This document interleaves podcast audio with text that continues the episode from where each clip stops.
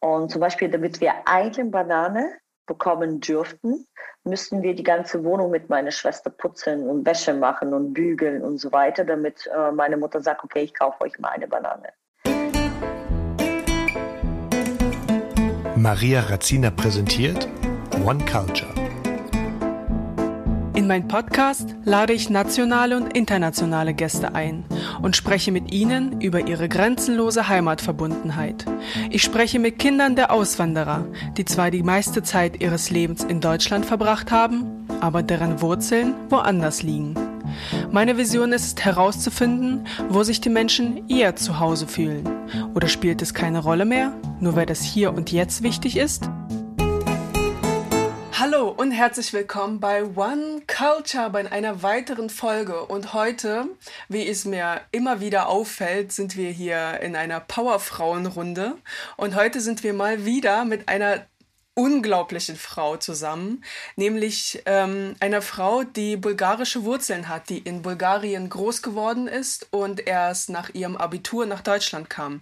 Ich bin so gespannt auf ihre Geschichte, wie es dazu kam, wie ist das Leben in Bulgarien, wie hat sich das Leben nach den 90er Jahren verändert, ähm, ja, wie ist es dazu gekommen, dass sie überhaupt nach Deutschland kam und eine kleine Familie gegründet hat. Und somit heiße ich herzlich willkommen, Anni! Wupp, wupp, wupp, Hi Anni, schön, dass du hier bist.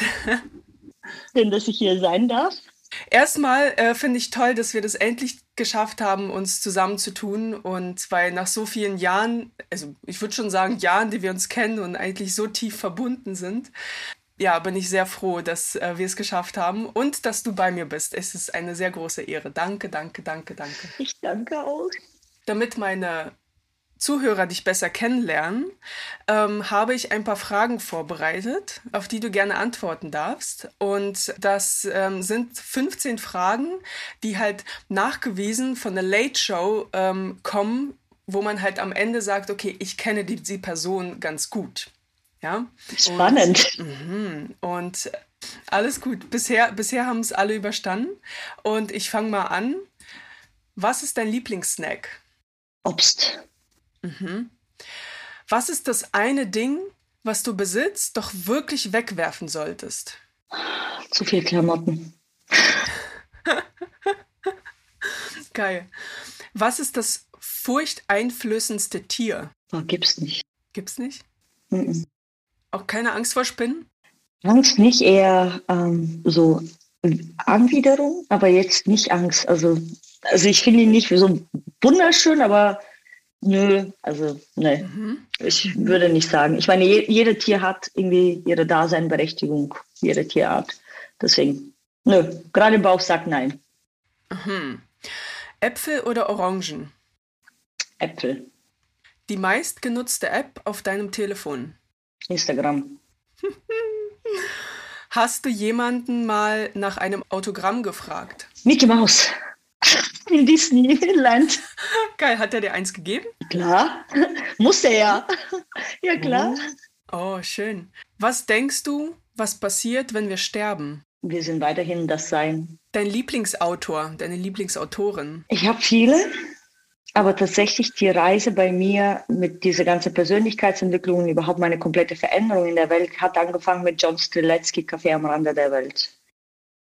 Aber früher war ich Arthur Conan Doyle Fan. Mhm. Sherlock Holmes. Mhm. Mhm. Sherlock Holmes Bücher sind großartig. Ähm, Gang oder Fenster, wenn du im Flugzeug bist? Fenster, always. Du musst, du musst also nicht immer über die Leute steigen, wenn du mal raus musst. nee, immer Fenster, immer Fenster, doch, über die. Also, beziehungsweise mittlerweile fliege ich Business, von daher, da ist ja eh keiner neben mir. Mhm. Dein Lieblingsgeruch? Ah, Rosen, aber so richtig diese Frühlingsrosen. Aha, aha. Weißt du, so diese, diese, die, die, also die haben so richtig, richtig äh, intensive Geruch. Also in Deutschland erlebst du sowas selten. Mhm. und dein, ähm, mh, spannend. Ähm, und dein schlimmster Geruch? Füße. so stinkige Füße, was? Ja. Ja. ach, wenn man so die Schuhe auszieht, denkt, denkt man sich, oh Gott. ja, vor allem, wenn du so diese Strümpfe anhattest, ne? Kennst du so die, mhm. äh, mhm. diese, was so Plastik ist eigentlich mhm. mhm. Katastrophe, ja. Absolut. Katzen oder Hunde? Hunde. Wenn du nur ein Lied oder ein Song bis zum Ende deiner Tage hören dürftest, welcher wäre das? Mir kommt jetzt mein Lied von meiner Powerfrau Community Cool mit mir selbst. Okay. An welche Zahl denke ich? Sieben. Falsch. Beschreibe dein restliches Leben in fünf Worten.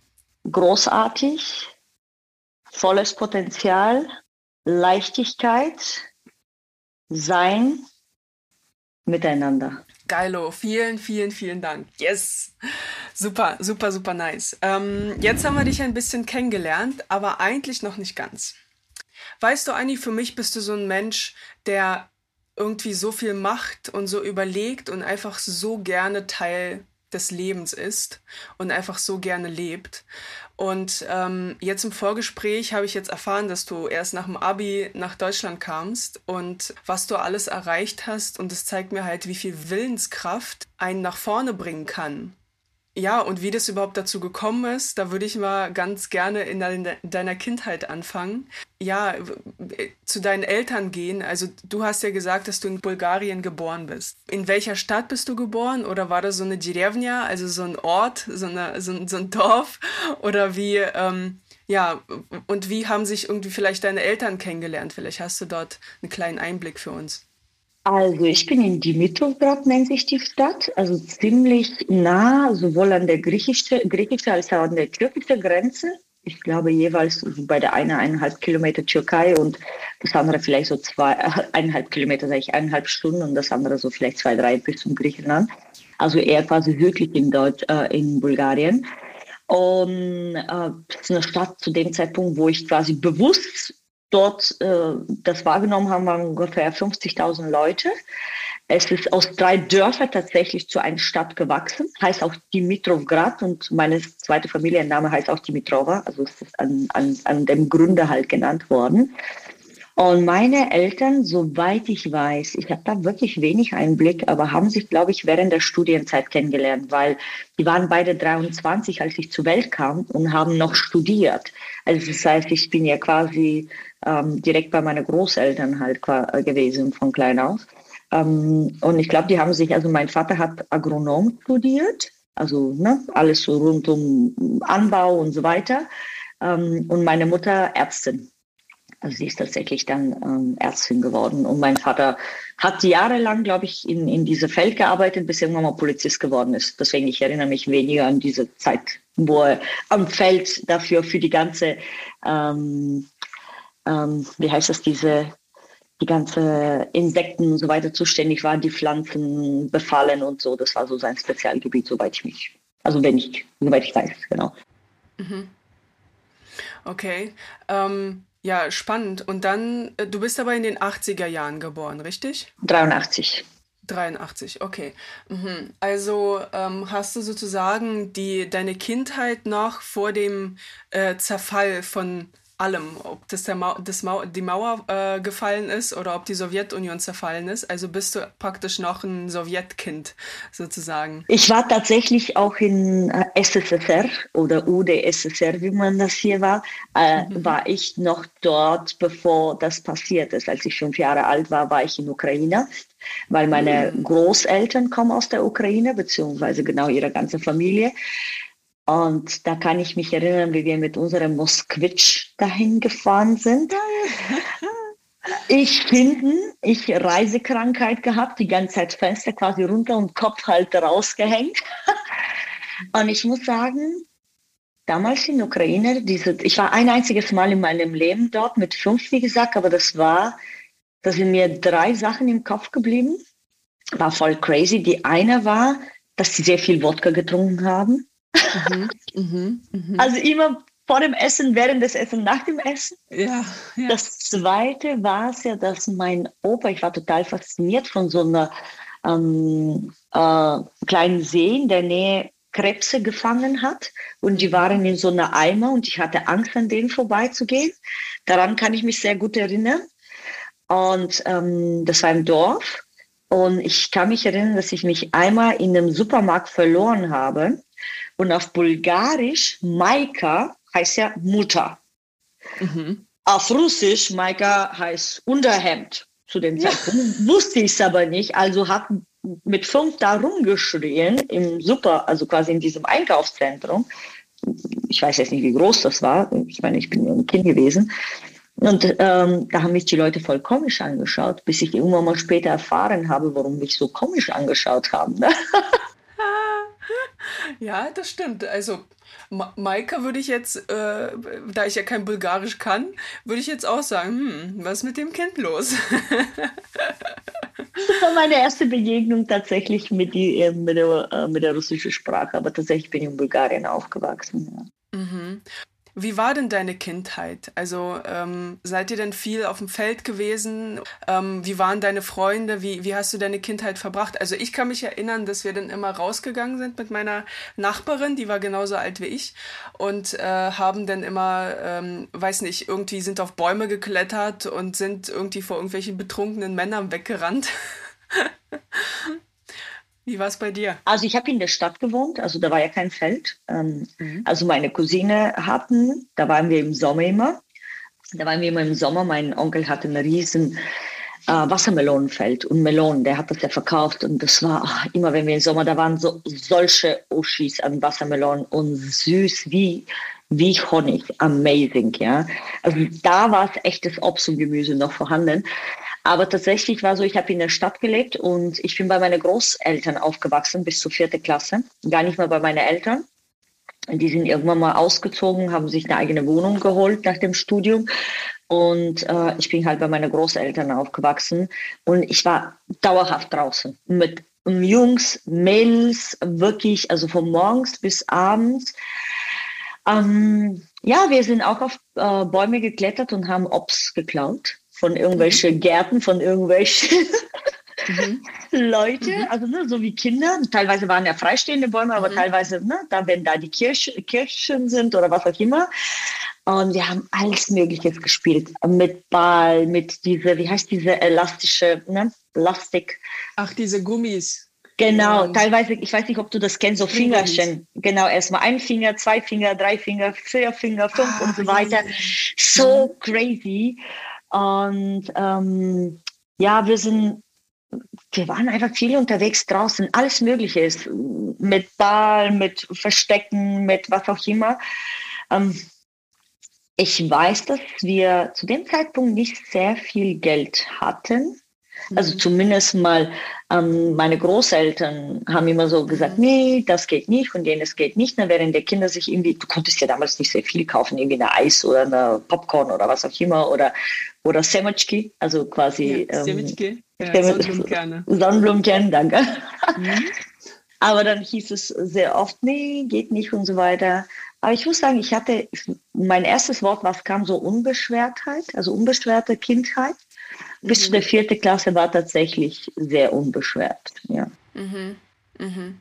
Also, ich bin, ich bin ja auch, also Anni, sehe gerade voll die Parallelen bei uns, richtig cool, äh, weil ich auch bei meiner Großmutter groß geworden bin oder auf, die hat mich sozusagen großgezogen. Ähm, meine Eltern oder meine Mutter war ja dann auch unterwegs und wie du sagst, also 80er, 90er Jahre, da war nicht viel mit, mit Geld und man hat irgendwie das genommen, was da war und hat nicht groß ausgesucht.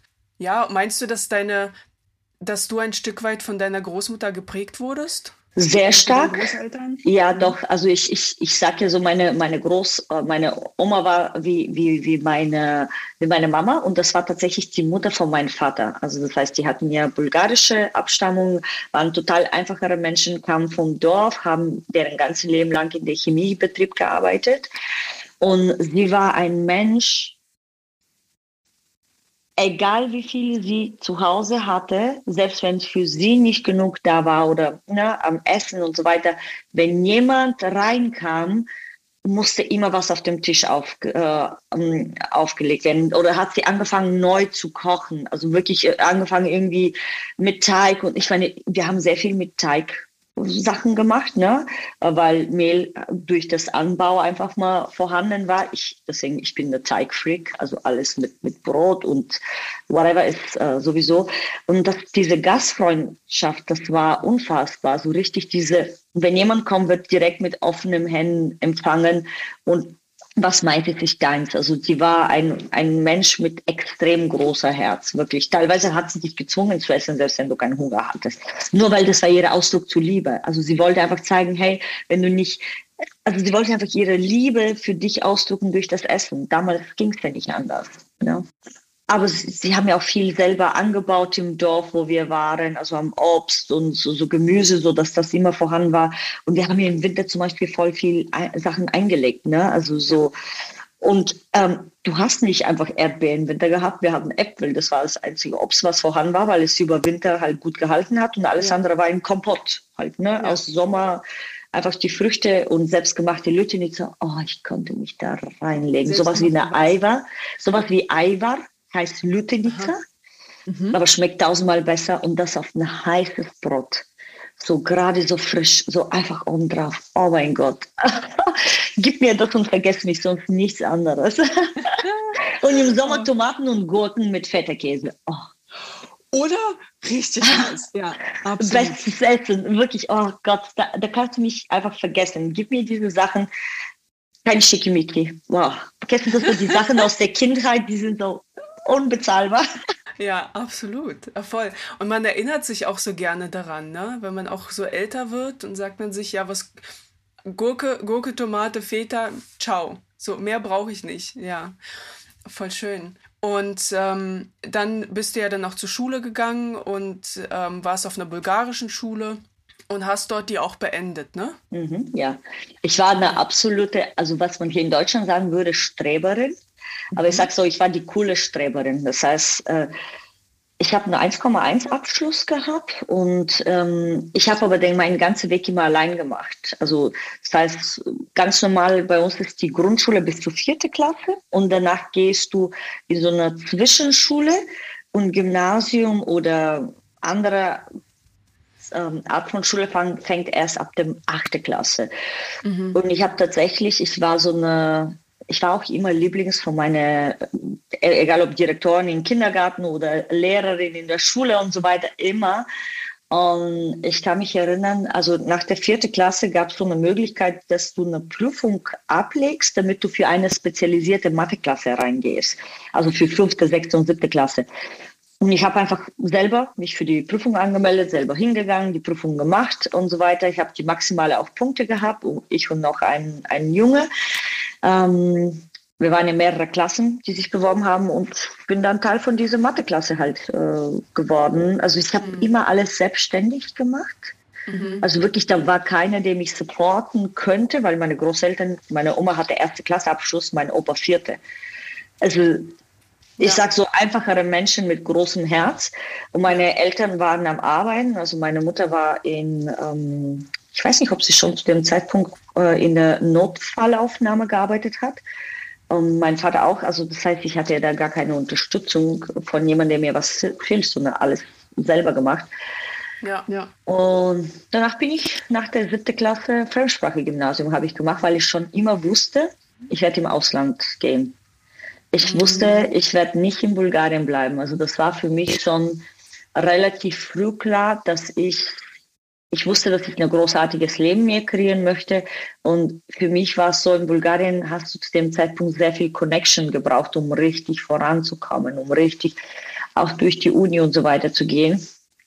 Und ich habe gesagt, nee, ich, ich will nicht Connection, ich will durch meine eigenen Kräfte was aufbauen. Und da war tatsächlich für mich damals war Amerika, also diese Big Dream. Mhm.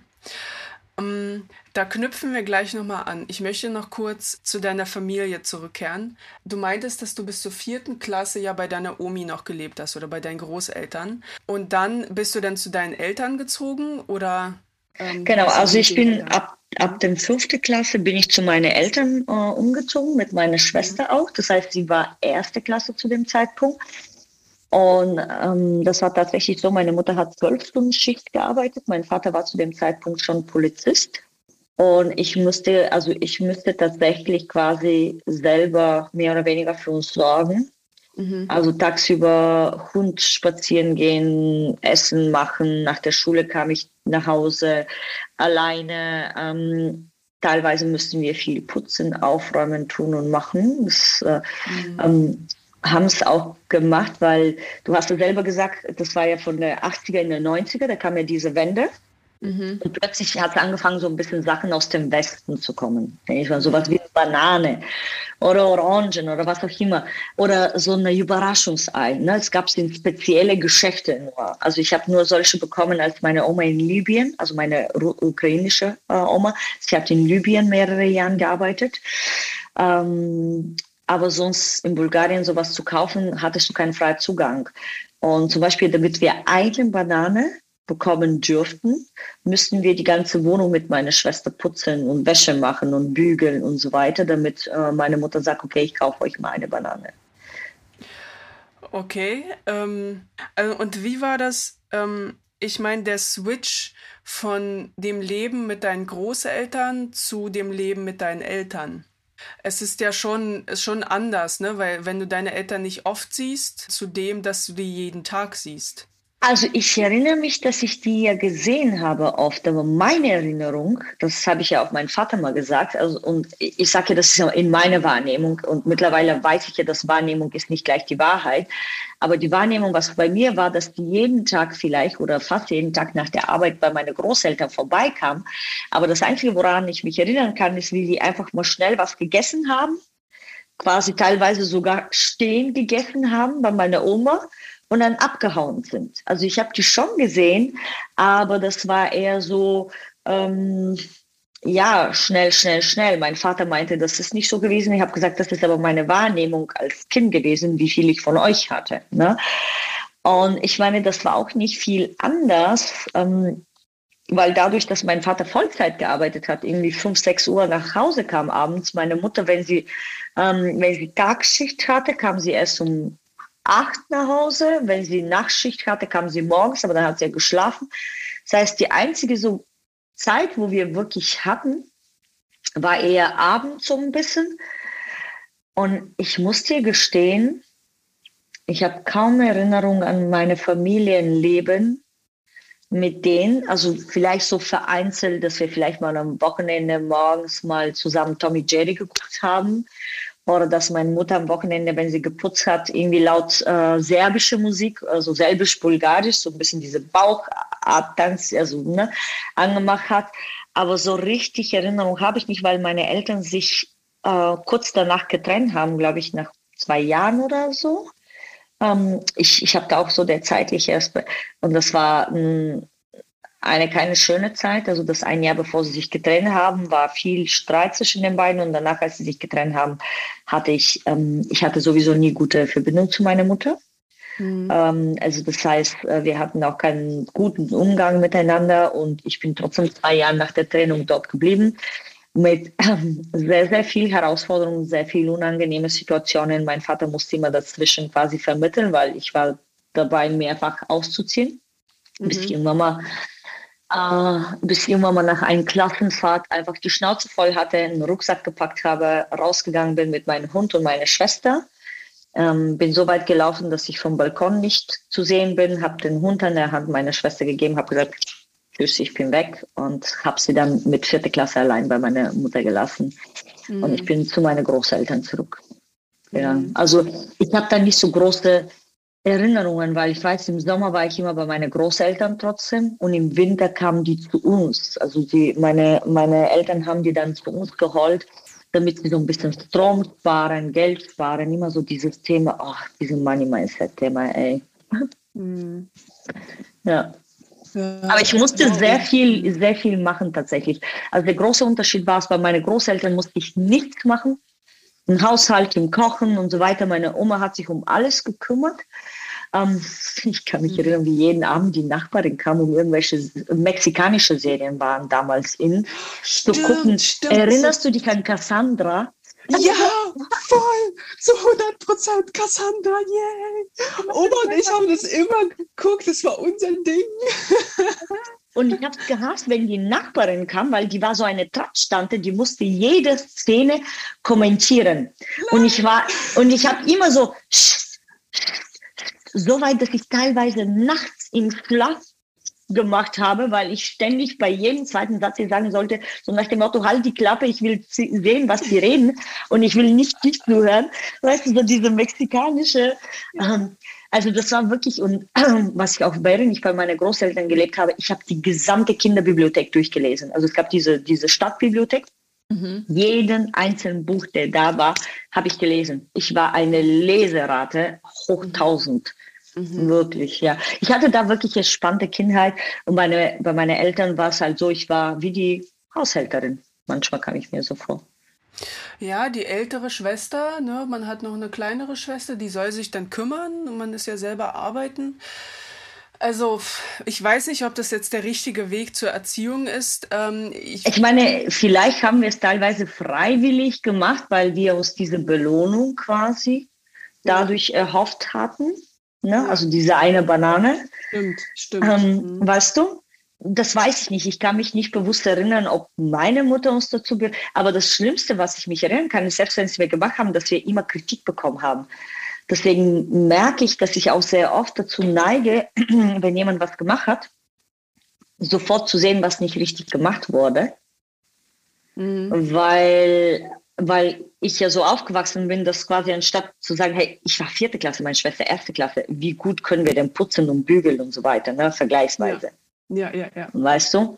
Ich habe sogar teilweise gekocht auch für uns, weil meine Mutter war eine grauenvolle Köchin. Ja. Also mein Vater war der Koch zu Hause. Also meine Oma war eine großartige Köchin und mein Vater auch. Oha, oha. Wenn das Verhältnis mit der Mama nicht so ganz im Reinen ist, ist es natürlich schwierig, ne? wenn man dann auch vielleicht so eine Art Mutterrolle für die kleine Schwester einnimmt, obwohl man das einem vielleicht gar nicht bewusst wird. Ne?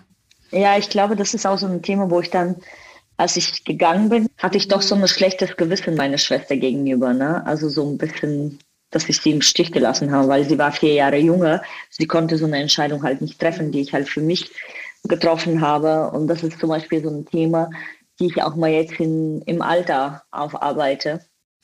Weil alles, was, was dich prägt in Kindheit, äh, verfolge ich später, mhm. aber nicht bewusst. Und jetzt das Ganze einfach diese Verantwortung, ne? auch die Verantwortung für den mhm. Vater oder whatever, weil ich habe sehr viel Verantwortung quasi. Ich habe mhm. meinen Vater aus der Verantwortung entlassen weil ich war diejenige, die ich ihm dann nach einem Jahr gesagt hat, hey, trennt euch lieber, weil das tut dir nicht gut. Ne? Und dann habe ich dafür dann die Verantwortung übernommen für, für mich und für meine Schwester und sind wir halt bei meiner Mutter ge geblieben, die nicht in der Lage war, Mutter zu sein. Und ich meine, ich verstehe, ich bin ja auch nicht böse, es sind sehr viele unschöne Sachen vorgefallen. Ähm, sie hat das nicht anders, sie hat das nicht besser gekonnt. Sie hat keine einfachere Kindheit gehabt, ähm, weil ich habe dir ja von meiner Oma erzählt, Vaterseite, aber von, also sie als, also die, die Großeltern von meiner Mutter, mit denen hatte ich super wenig Kontakt. Also die einzigen Kontakte mhm. waren maximal einmal im Jahr Silvester, also bewusst, wo ich mich erinnere ähm, wo sie mal was gegessen, gemacht haben zum Essen, teilweise während des Essen. Sie war so manisch am Thema Putzen, also ne, sie war so mhm. russische Abstammung, dass sie immer, während wir gegessen haben, mit dem Staubsauger zwischen unsere Füße geputzt hat. Hm. Während des Essen. Und das war so, ähm, ich und meine Schwester sind Mädchen, zu dem Zeitpunkt also erst später in meinem Leben, also wirklich, wo mein Sohn geboren worden bin, hat das 1 plus 1 2 ge geführt. Mhm. Aber damals hieß es, nein, ihr dürft nicht diese Konstruktor anfassen, ihr dürft nicht dieses äh, Kinderbuch nehmen, ihr dürft nicht dieses äh, äh, ähm, ähm, äh, Puppe spielen, weil das ist nicht für euch, das ist für die Kinder von eurem Onkel. Aber mein Onkel hatte ja keine Kinder. Also wir waren die einzigen Ein Enkelkinder. Ähm, ja. Sie hat uns das aber nicht erlaubt. Wir waren, wir durften nichts anfassen, uns gar nicht so wohl gefühlt. Und ich habe es irgendwie, deswegen hatte ich kaum Beziehung zu ihr. Die hat auch die meisten ihres Lebens im Ausland verbracht. Die war erst in Libyen, dann war sie irgendwo in einer anderen Stadt als Röntgenologin. Die ist ja Röntgenologin gewesen. In Libyen hat sie als solche ersten Röntgenologin gearbeitet. Ja.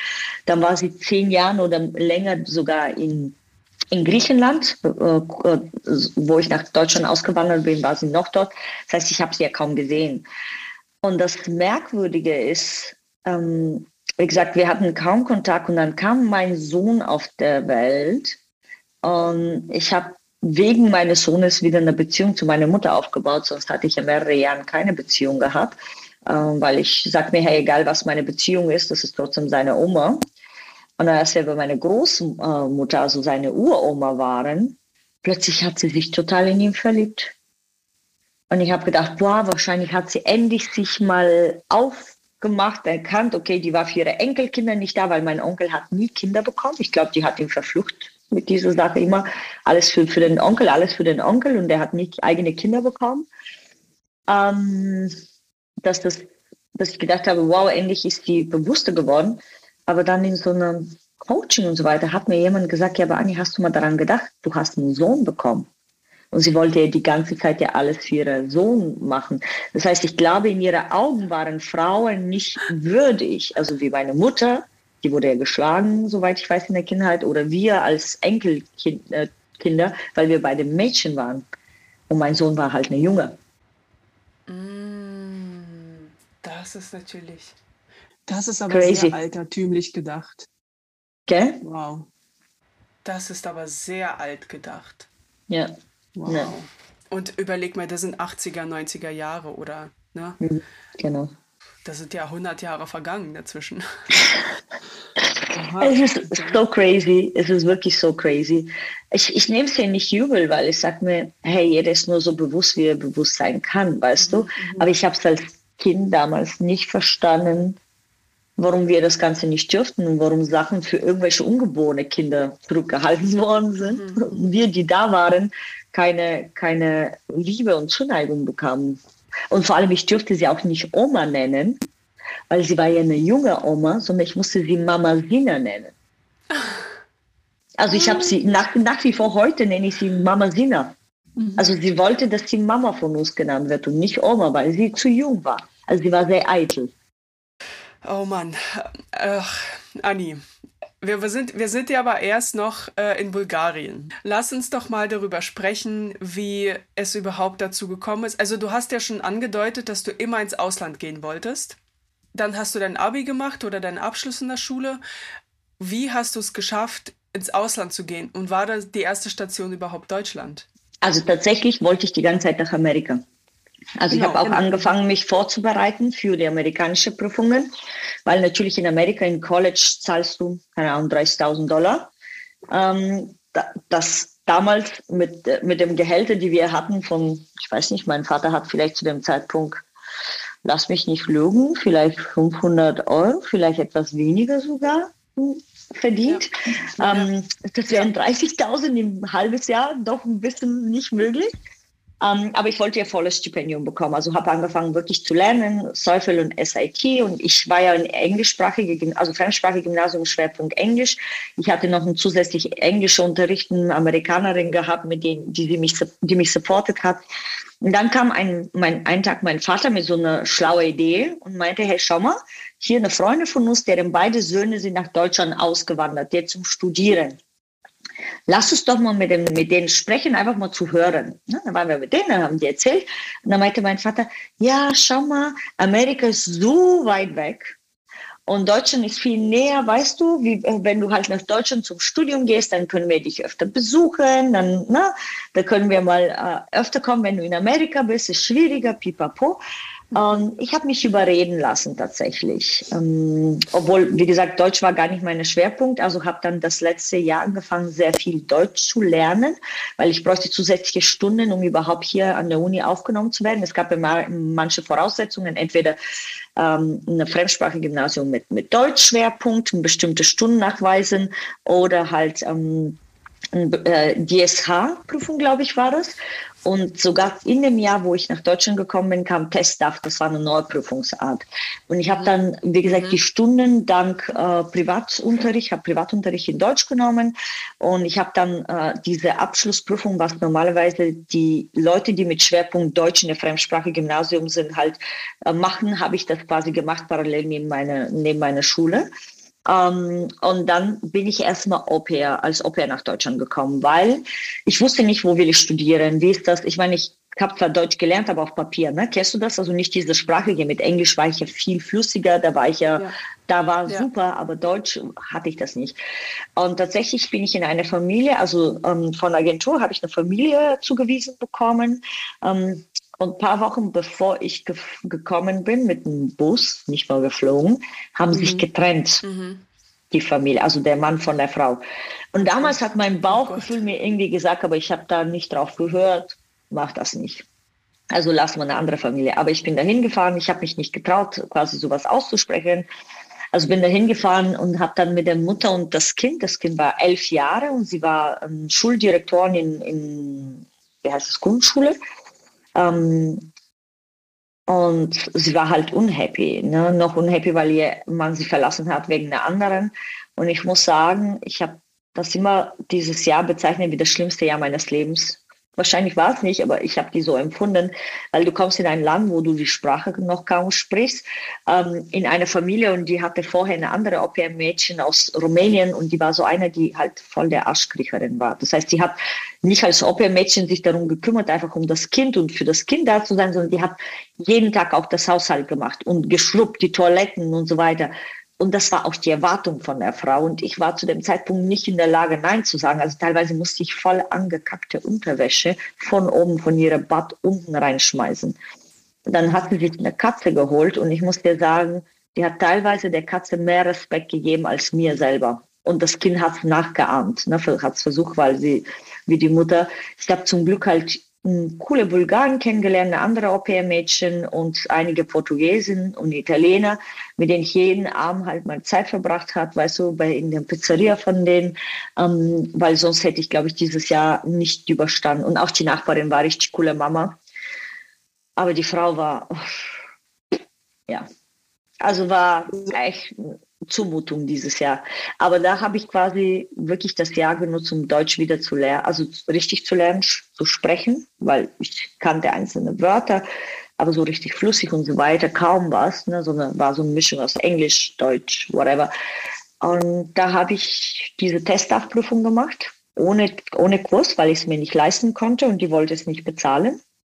Mhm. Und ich habe tatsächlich bei jedem einzelnen Bereich, glaube ich, eine Stufe 5, was die höchste war, bis auf der, glaube ich, ähm, du musstest so einen Aufsatz schreiben. Da hatte ich irgendwie eine, eine 4. Also das war, also nicht die Note 4, sondern das war Stufe. Ja. ja. Und ähm, also dein erster Eindruck von Deutschland ähm, war jetzt eher so semi.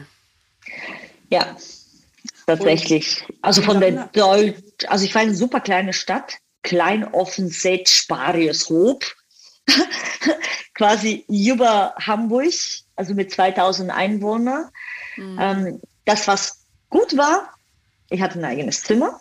Es gab mhm. Unmenge am Essen. Also ich habe neun Kilo in fünf Monate zugenommen. Ich mhm. war 44, als ich hierher kam. Nicht, weil ich auf Diät war, aber ich habe gedacht, wie ungesund ist das Essen bitte schön hier. Weißt du, weil ich habe in Deutschland auch, in Bulgarien auch alles gegessen, auch Pommes und so weiter, überhaupt keine Einschränkung. Aber da dachte ich mir, was geht hier ab, ne? Mhm. Okay, und trotzdem hattest du die Motivation zu sagen, okay, ich studiere trotzdem in Deutschland, obwohl ja die deutsche Kultur, also wie, wie, hat, wie hast du das empfunden? Wie, du bist dann nach Deutschland, wie war das für dich äh, zu sagen, komplett neue Welt? Als ich ankam, äh, ich habe voll geweint. Weißt du, du steigst aus aus dem Bus und da empfängt dich eine Frau, die du nicht kennst, die du nie in deinem Leben gesehen hast. Du sprichst nicht mal die Sprache fließend. Du fühlst dich halt voll lost und so weiter. Und die gibt dir nicht mal die Zeit, sich, also es war jetzt nicht alles schlecht, gar nicht. Ne? Also wir hatten auch Urlaub in äh, Rostock gemacht, bei ihrer uh, Mutter äh, sind wir gefahren. Wir hatten auch Sachen, aber sie hatte extrem schlechtes Money-Mindset. Und das andere, wie gesagt, diese Erwartung, dass ich halt ähm, das ganze Haushalt schmeiße. Und ich wusste es nicht besser, was überhaupt zu meinen Aktivitäten äh, als Au-pair gehören oder nicht. Eigentlich war es gar nicht da drin. Also die hat quasi für ein Au-pair bezahlt, aber hat eine kostenlose Putzfrau quasi dazu bekommen. Nochmal. Ja. Und ähm, ich habe sehr viel Zeit, wie gesagt, tagsüber auch allein in meinem Zimmer dann verbracht, habe halt diese ganzen Sendungen wie Arabella oder was auch immer da liefen, mal geguckt, einfach um Deutsch zu lernen, habe Bücher gelesen, um einfach die Sprache zu lernen und ich habe einfach mal, wie gesagt, eher mit Ausländern Kontakt quasi gehabt. Mhm. Ähm, aber ihre Nachbarin war richtig cool, also die war auch in Deutsch. Also ich habe es jetzt nicht quasi sie als abgestempelt, okay, das sind alle Deutschen so oder Kultur oder was auch mhm. immer, das gar nicht. Ähm, und ich, ich war dankbar, happy, irgendwann mal da weggegangen zu sein. Aber gleichzeitig, ich, ich bin so ein Mensch, ich habe gesagt, hey, ich integriere mich in der Kultur. Ich weiß, manche mögen dieses Wort nicht, Integration, aber ich sage mir, wenn ich in einem Land gehe, dann ist gehört auch dazu, die Kultur kennenzulernen, gehört auch dazu, eine Stückweise sich dort anzupassen, jetzt nicht die eigene, quasi ähm, eigene Authentizität zu verlieren. Aber ich kann nicht die bulgarische Kultur nach Deutschland bringen, im Sinne von, sag, jetzt lebe ich so, wie wir in Bulgarien sind, was ich ja mit vielen Ausländern mal erlebt habe, mhm. wo ich sage, nein, du entscheidest dich für ein Land, dann darfst du auch die Kultur lernen, dann darfst du auch schauen, wer es ist. Ich habe die Stückweise auch mit übernommen also es gab eine nicht so gute Eigenschaft, die ich übernommen habe, die ich mal irgendwann versucht habe, weitestgehend abzulegen, nämlich diese Zurechtweisen. Ach, kennst du das? Wenn du das Gefühl hast, oh Gott, furchtbar. Ne, du magst es nicht, aber plötzlich fängst du an, das selber zu machen. Mhm. Aber ja, ich habe ich habe quasi, weil ich das keine gute Erfahrung bei ihr gemacht habe, war es nicht, mhm. für mich mhm. war kein Grund zu sagen, nee, das mache ich nicht. Ja. Weißt du, was ich meine? Ja. Weil für mich hatte ja Deutschland oder die äh, deutsche, also quasi Kultur nicht mit einer einzelnen Person zu tun gehabt. Also da bin ich ja, glaube ich, genug weltoffen, ja. das sowas zu differenzieren. Ja. Und ähm, dann hast du aber doch geschafft, dein Studium zu beginnen in Deutschland. Wo hast du studiert? Das war auch eine witzige Geschichte. Also ich wurde in Hamburg direkt angenommen ähm, aber ich wollte nicht dort bleiben, weil mir es war zu kalt. Mhm. Regen, Wind und so weiter. Schöne Stadt, aber nee. Also ich komme aus mhm. Bulgarien, da habe ich wenigstens Sommer. Dort gab es keinen Sommer. Ja. Ähm, also habe mich dann beworben in Frankfurt und in Darmstadt, äh, weil ich dort irgendwie viele Bulgaren kannte. Mhm. Ähm, und äh, das Thema war, mhm. ich bin einen Monat früher von Deutschland nach Bulgarien ähm, zurückgefahren äh, von der mhm. OP, weil sie gemeint hat, ja, ich brauche dich nicht das letzte Monat, pipapo.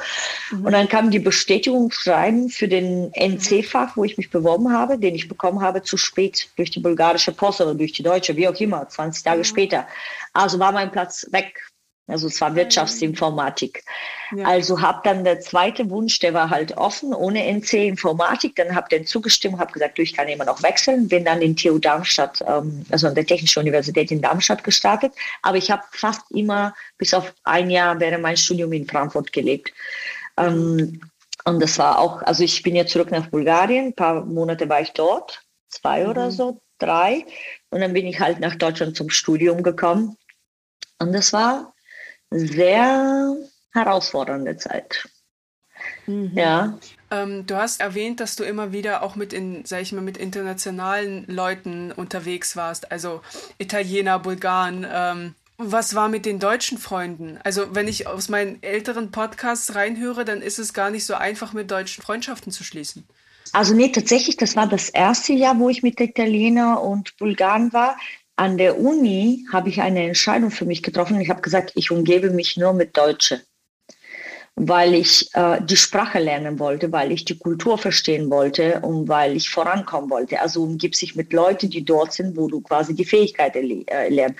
Und an TU Darmstadt mit Informatikstudium als Frau warst du sowieso Realität. Ne, da waren jetzt nicht viele Frauen. Also äh, es war und vor allem eine Frau, die nach etwas aussah. Also jetzt will ich nicht behaupten, schönste und die tollste, aber vergleichsweise. Ne? Und ähm, ich habe tatsächlich die Entscheidung getroffen, ich umgebe mich äh, mit Deutschen und tatsächlich auch das erste Jahr hatte ich sehr viel. Ich hatte natürlich eine sehr gute Freundin, die war halb Philippinerin, halb Deutsch und sonst hatte ich viele deutsche äh, Jungs als Freunde.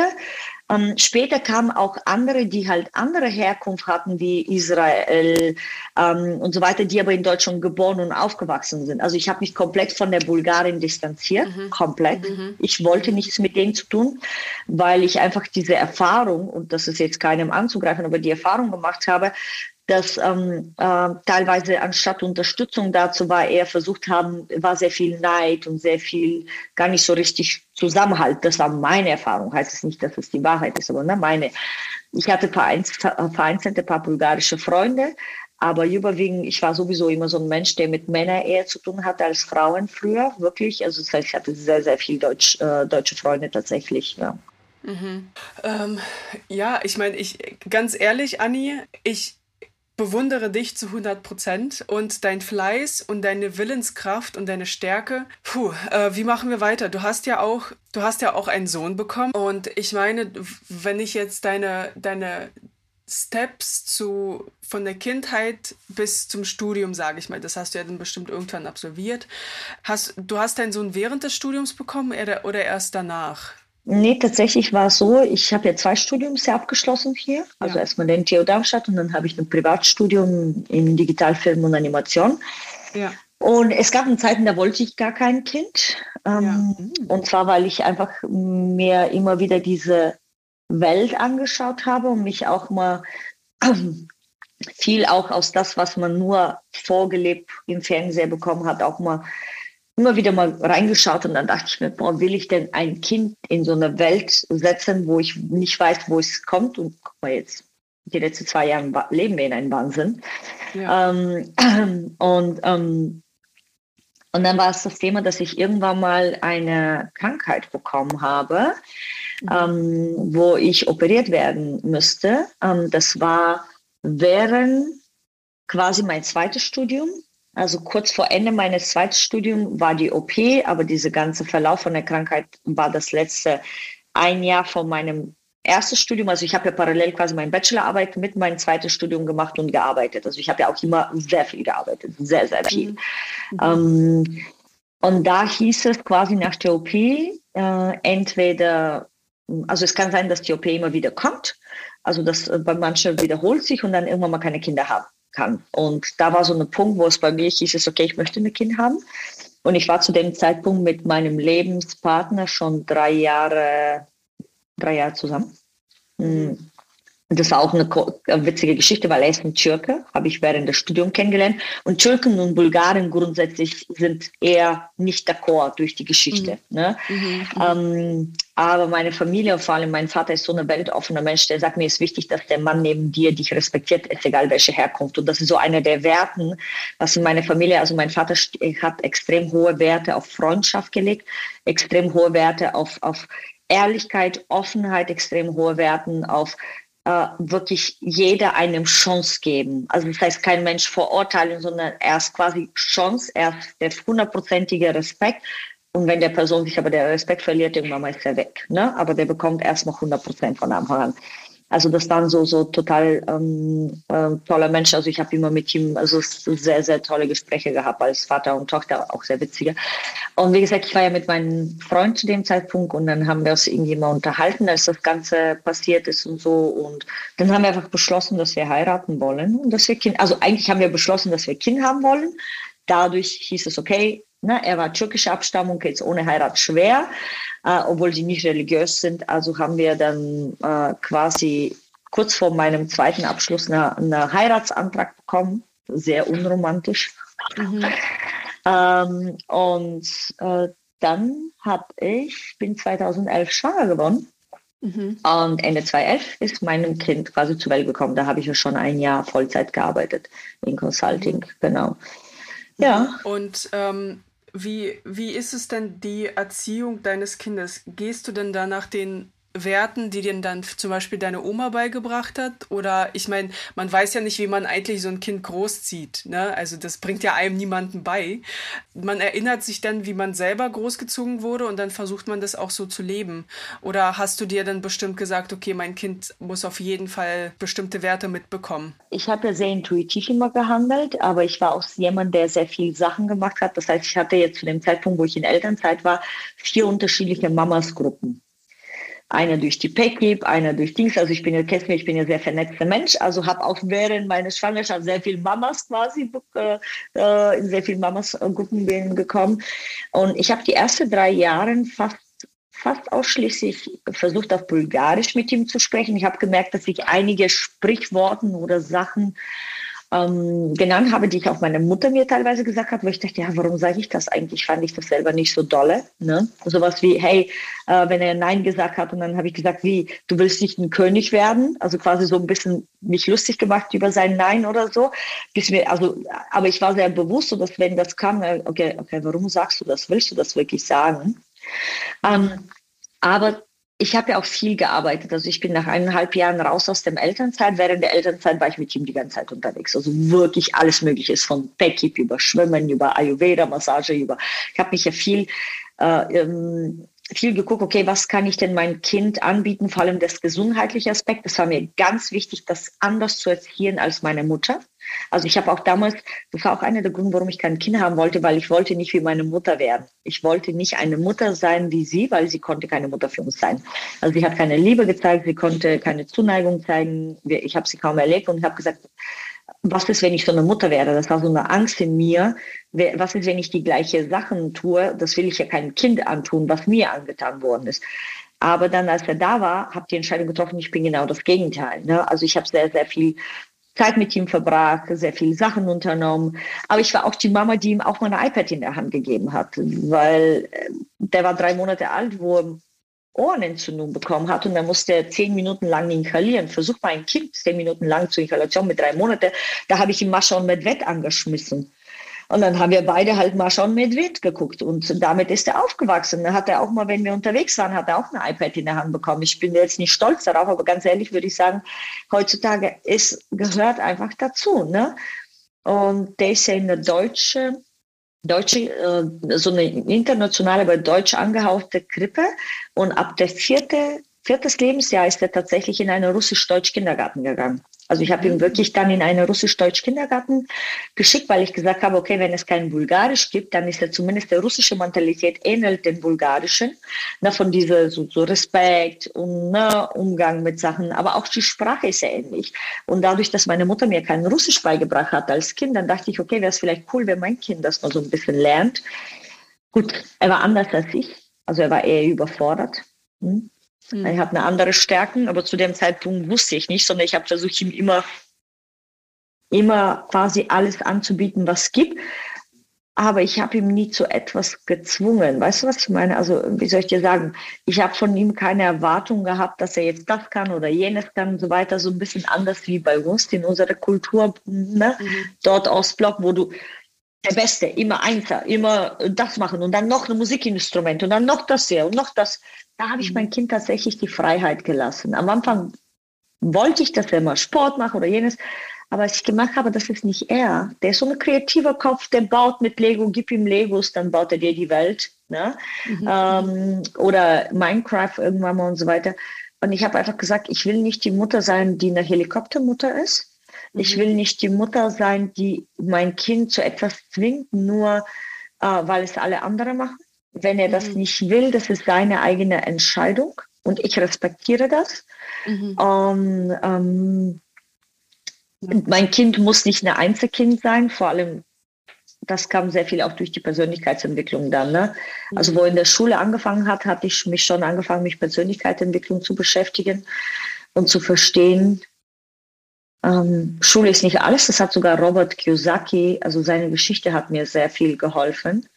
Mhm. Zu verstehen, dass selbst wenn das Kind nicht Einzelschüler ist, dass er trotzdem, was wir als Eltern haben diese Angst, wenn wir nicht dem Kind äh, die beste ähm, Erziehung geben oder nicht Einzel ist und Einzelkind ist, dass er vielleicht keine Chance im Leben hat. Ich glaube, das ist so der größte Angst von den Eltern. Ne? Mhm. Und das Thema ist halt, ähm, das ist nicht so. Also schau mal, 80 Prozent der erfolgreichsten Menschen der Welt haben keinen Abschluss. Und als ich das verstanden habe, konnte ich loslassen. Und konnte ich plötzlich sagen, okay, die Werte, die ich vermittelt habe, natürlich miteinander, füreinander, das war mir ganz wichtig. Empathie, teilen. Das war mir ganz wichtig, dass er wirklich auch seine Spielzeuge teilt, dass er wirklich sein Essen teilt, dass er für andere da ist, war mir wichtig. Nicht dieser, natürlich gesunder Egoismus ist auch okay, kein Thema. Das ist auch, gehört auch dazu. Aber trotzdem gleichzeitig zu verstehen, wenn jemand zu Gast ist, wenn du mit jemandem was gemeinsam unternimmst, dann teile deine Sachen, ja. auch diese Werte von äh, wirklich ähm, weltoffen. Ich bin viel mit ihm gereist. Äh, Domrep, Thailand, Europa, ähm, damit er Menschen von alle Kulturen, von alle Hautfarben, von allem erlebt, damit er diese Weltoffenheit, was ich nicht vermittelt bekommen habe, dass er das hat, weil wir sind alle Kinder der Welt, ist egal, welche Herkunft haben. Weißt du, unterm Strich haben alle Menschen die gleiche Herausforderung, unterm Strich haben alle Menschen die gleiche tiefer liegende Werten. Und, ähm, und ganz ehrlich, im Grunde in der Innen sind wir, äh, sind wir äh, einfach äh, Liebe, ja, that's it. Ähm, und das versuche ich. Und vor allem ein Wert ist mir ganz wichtig, zu sagen immer, was er will. Immer seine Stimme zu erheben und keine Angst zu haben, mir zu sagen, was er will oder was er getan hat und zu verstehen, dass er von mir immer ein Verständnis bekommt. Das war mir super wichtig, weißt du? Also nicht, dass er Angst hat, mir zu sagen, wenn er eine 4 oder eine 5 hat oder wenn er sich mit jemandem geschlagen hat oder was auch immer, weil ich möchte, dass er weiß, dass er in mir als Mutter immer eine Unterstützung an seiner Seite hat, dass ich natürlich ehrlich mit ihm sprechen würde, aber keine Angst haben. Ich will nicht, dass mein Kind von mir Geheimnisse hat. Ich will nicht, dass mein Kind ähm, irgendwie äh, keinen Halt in der Familie findet. Und ich meine, ich und mein Ex-Mann haben uns getrennt, wo sieben Jahre alt war. Trotzdem, wir sind sehr stark als Familie weiterhin da für ihn. Wir beide sind auf einer Linie und gleichzeitig, also sind für ihn genauso da wie vorher. Einfach zu verstehen, weil wir uns quasi räumlich getrennt haben oder nicht mehr als Paar sind, als Eltern bleiben wir immer seine Eltern und der kann zu 100 Prozent uns vertrauen und wissen, dass er aufgefangen wird, dass er nicht allein ist und dass äh, er alles, vor allem alles sein darf. Das ist mir ganz wichtig. Egal wofür er sich entscheidet, er darf alles sein und er kann alles erreichen. Und das ist, was ich ihm sage ich sag hier, sag nicht, ich kann es nicht, sondern sag, ich habe es noch nicht gelernt. Und das ist mir einfach extrem wichtig. Und ähm, gegen das, womit ich erzogen bin, immer diese Einzelschüler, die, diese, das, das loszulassen bei ihm. Natürlich kommt es immer wieder hoch in gewisse Momente. Aber einfach zu sagen, hey, mein Kind ist nicht, also ich bin nicht mein Kind, mein Kind ist nicht ich, er hat eine andere Art, und das Schulsystem passt für seine Art nicht. Ich war die absolute perfekte Schülerin. Also wirklich, das war für mich, die Schule war perfekt für mich zugeschnitten. Ähm, aber für ihn ist das nicht. Der ist ein ganz anderer Mensch, der ist eine ganz andere. Und ich habe deswegen auch viel mit Human Design gemacht und sein Geburtsbild einfach zu verstehen, was für ein Mensch ist und damit ich besser ihm unterstützen kann. Ja. Gänsehaut. Pure Gänsehaut hier. Ich merke schon, du bist auch ein bisschen emotional angehaucht wie ich. ich habe ein bisschen Tränchen in den Augen. Ähm, und wenn ich mir dich anschaue, durch pure Willenskraft, durch pures Wollen aus Bulgarien rauszukommen und irgendwie das Leben anders leben zu wollen, hast du trotzdem ja das Jahr geschafft bei der ähm, als Au-pair-Mädchen und hast trotzdem niemals aufgehört, äh, daran zu glauben, dass du jetzt irgendwie in Deutschland deinen Fuß fassen kannst. Also das war für dich überhaupt nicht vorhanden, dass du jetzt da nicht weitermachst. Ne? Ja, und das war aber, das zum Beispiel, das versuche ich auch immer anders zu vermitteln. Ich habe ja sehr viel durch harte Arbeit. Wirklich. Also für mich war sehr viel Leistung, Leistung, Leistung, harte Arbeit, harte Arbeit. Teilweise habe ich mal 80, 90 Stunden eine Woche gehabt, ne? Mit Arbeiten, Bachelorarbeit schreiben und mein Studium so. Also äh, äh crazy Zeiten gehabt. Wenn ich mir manchmal die Leute jetzt anschaue, ach, wenn sie über fünf Stunden am Tag arbeiten müssen, ist für den, weißt du, ähm, und zum Beispiel, das versuche ich aber jetzt abzu, nicht versuchen, das ist ein Wort, streichen durch, tue ich nicht, das Wort nutze ich dieses Jahr nicht, das ist eine meiner, äh, nicht Vorsätze, sondern wie sage ich das, einfach Entscheidung, was ich niemals nutzen würde, das Wort versuchen, streichen. Was ich tue, ist tatsächlich einfach mehr in diese Leichtigkeit zu kommen, weil in unserem Ostblock sind wir sehr viel dafür geprägt, immer hart arbeiten immer viel schaffe, schaffe. Ne? So. auch zum, ähm, wobei durch die Schule bin ich ganz easy durchgekommen. Da hatte ich jetzt nicht viel Anstrengung gehabt. Aber ähm, das, das durch diese Glaubenssatz, der mir so stark geprägt ist, einfach loslassen, zu sagen, hey, ähm, einfach in Leichtigkeit, im Flow die Sachen tun. Ne? Und das ist auch was beim, äh, bei meinen Kindern ist ein, ähm, äh, wie sagt man das, äh, Projektor in Human Design. Das heißt, er hat nicht so viel eigene Energie. Das heißt, er macht das absolute Minimum. Ne? Das ist so sein Energiekörper. Und das zu verstehen und zu verstehen, dass er nicht wie ich ist, die ein Generator voller Energie ist, äh, ich kann nicht von ihm dasselbe erwarten. Also dieses Verständnis zu, zu bekommen für das eigene Kind und zu verstehen, der ist ein Individuum und der, ich muss ihm nicht meine eigene Erfahrung oder meine eigene ähm, Werdegang aufdrücken, weil das ist, was meistens Eltern tun, unbewusst. Die macht es ja nicht bewusst, die meint es nur gut. Ne? Aber ich, ich will mein Kind verstehen, damit ich dort ihm abholen kann, wo er steht, damit ich ihm das an der Hand geben kann, was für ihn funktioniert und nicht das, was für mich funktioniert. Weil wir sind komplett anders und der ist mein Spiegel. Also der hat mich so viel gelehrt in den letzten zehn Jahren. Also, boah, es gab Momente, da dachte ich mir, äh, und gleichzeitig ist so ein Kind, der kommt und wenn er dich umarmt und dich zerdrückt, Mama, ich sag Mama, ich vermisse dich, ich zerdrücke dich, der ist eine liebevolle Junge. Ich habe keine Liebe von meiner Mutter bekommen, keine Umarmung, keine Küsse, keine, also ich konnte das nicht. Und mein Kind gibt mir jetzt so viel Zuneigung und Liebe. Unfassbar. Ich habe extra ein Tattoo, die heißt einfach, ich liebe dich unendlich mal unendlich. Das ist eine doppelte Unendlichkeit für ihn. Ähm, und einfach zu lernen, offen zu sein, von ihm zu lernen und er auch von, mhm. von mir, ne? Mhm. Das ist ganz, ganz, einfach ganz wichtig, ja. Äh, weil Kinder sind auch Individuen. Ja, also es gibt noch eine wichtige Frage, die ich in diesem äh, Podcast halt noch äh, mit aufnehmen möchte, und das ist das Thema des Heimatgefühls. Wo fühlst du dich heimisch? Wo ist für dich dein Zuhause? In der Welt. Ich habe kein. Weißt du, in Bulgarien fühle ich mich keine Bulgaren. In Deutschland fühle ich mich kein Deutsch. Also, ähm, das liegt teilweise, dass natürlich nichtsdestotrotz mein Akzent bleibt, meine Kultur bleibt. Also von der echte Deutsche wirst du nicht immer als Deutsch zu 100 Prozent aufgenommen oder in Bulgarien nehmen dich auch nicht mehr wie Bulgaren. Und ich, ich habe mich da so lost gefühlt zeitlang, wo ich gedacht habe, boah, wo gehöre ich denn hin? Und ganz ehrlich, ich habe die letzte, letztes Jahr sehr lange in Dubai auch verbracht und da sind ungefähr 150 Nationalitäten auf einem Fleck Erde. Und ich habe so ein internationales, aber auch in Deutschland, nicht nur hier, internationales quasi Umfeld kreiert. Ich meine, unterm Strich, warum muss man denn, man kreiert sich die Heimat dort, wo, wo gerade für einen der richtige Ort ist mit der richtigen Energie. Weißt du, das, das ist meine Heimat. Und heute kann Deutschland sein, morgen kann Dubai sein, übermorgen kann Bali sein oder Mexiko oder Antarktik oder whatever. Weißt du, unterm Strich, du fühlst dich dort heim, deine Heimat, wo du, wo du die Menschen um dich herum hast, die du liebst ich meine, wir sind aber auch international connected, ne? schauen uns ja beide gerade. Und ähm, muss das sein? Weißt du, was ich meine? Voll. Muss das sein? Muss man sich Grenzen setzen und sagen, ich, ach.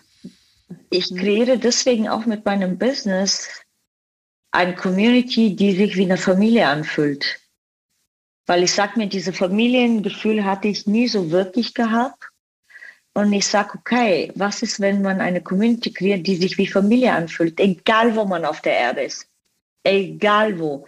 Du kommst und das sind Menschen, die dich direkt empfangen, die dich direkt mal zum Frühstück bringen, direkt dir mal so ein bisschen die Stadt zeigen, dich supporten, dich äh, quasi deine Wohnung, whatever, weißt du? Ähm, so geil, egal wo auf dieser Erde. Mhm. Mhm. Kreier dir einfach eine Community, die sich wie eine Familie anfühlt. Mhm. Wo findet man dich, wenn man in deine Community reinkommen möchte? Ähm, also ich nutze überwiegend Instagram, Anna mit Doppel N A N N A SN, also E S E N, wie das Wort Essen mit einem S, so. über Instagram, LinkedIn, Facebook, aber am schnellsten tatsächlich über Instagram Connect äh, dort. Und ja, ich, ich habe zwei Arten von Community. Das eine ist eine pure Powerfrau Community, also Coaches, Selbstständige, Unternehmerinnen und so weiter. Und das andere ist eine Community, äh, wo auch wenn der Powermann um die Ecke kommt, den nehmen wir auch mal gerne mit. Ne? Die dürfen wir auch nicht ausschließen. Und das ist die Community, mit der ich tatsächlich dann mein Business aufbaue. Also, weil ich, genau wahrscheinlich wegen dieser Zugehörigkeit, Mascha, glaube ich, genau wegen dieser Zugehörigkeit, glaube ich, hat mir auch diese Art von Business wirklich zugesprochen, weil ich dort das gesehen habe, was ich in keiner der äh, Unternehmen, wo ich gearbeitet habe, gesehen. Krass. Anni, von dir kann man nur lernen. Ich hoffe, meine Zuhörer auch. Du bist ein unglaublicher Mensch, hast so viel erreicht und ich sehe immer noch, dass du noch viel steiler nach oben steigst. Vielen, vielen herzlichen Dank, dass du dabei warst. Danke, danke, danke. Danke auch. Bitte, bleibe noch etwas hier. Wie hat dir die Folge gefallen? Schreibe mir gerne eine Bewertung bei iTunes oder folge mir einfach bei Spotify. Jede deiner Aktionen zu Podcast steigert meine Sichtbarkeit und noch mehr Menschen können aus Erfahrungen meiner Gäste profitieren. Und falls du jemand bist, oder jemanden kennst, der gut in das Format als mein Gast passen könnte, dann melde dich einfach bei mir. Einmal kannst du das tun bei Instagram unter OneCulture bei Maria oder schreibe mir eine E-Mail an hello at oneculturebymaria.com. OneCulture bei Maria wird einfach zusammengeschrieben. Wenn du möchtest, kannst du auch gerne in die letzte Folge reinhören, falls du das noch nicht getan hast, mit Eileen. Denn Eileen hat armenisch-türkische Wurzeln. Sie berichtet von ihrer Geschichte vom Ausbrechen und wieder zurückfinden. Klar, in solchen Momenten hast du dann schon mal in den Spiegel geguckt und dachtest dir, wäre ich doch ein bisschen heller. Du hast auch später ein Make-up gekauft mit 14, 15, was drei Nuancen viel zu he also heller war als deine eigentliche Hautfarbe, nur um irgendwie, ähm, ja, doch so zu sein wie die anderen. Ich hatte dann auch völlig kranke Gedanken und wollte meinen Nachnamen ändern und so.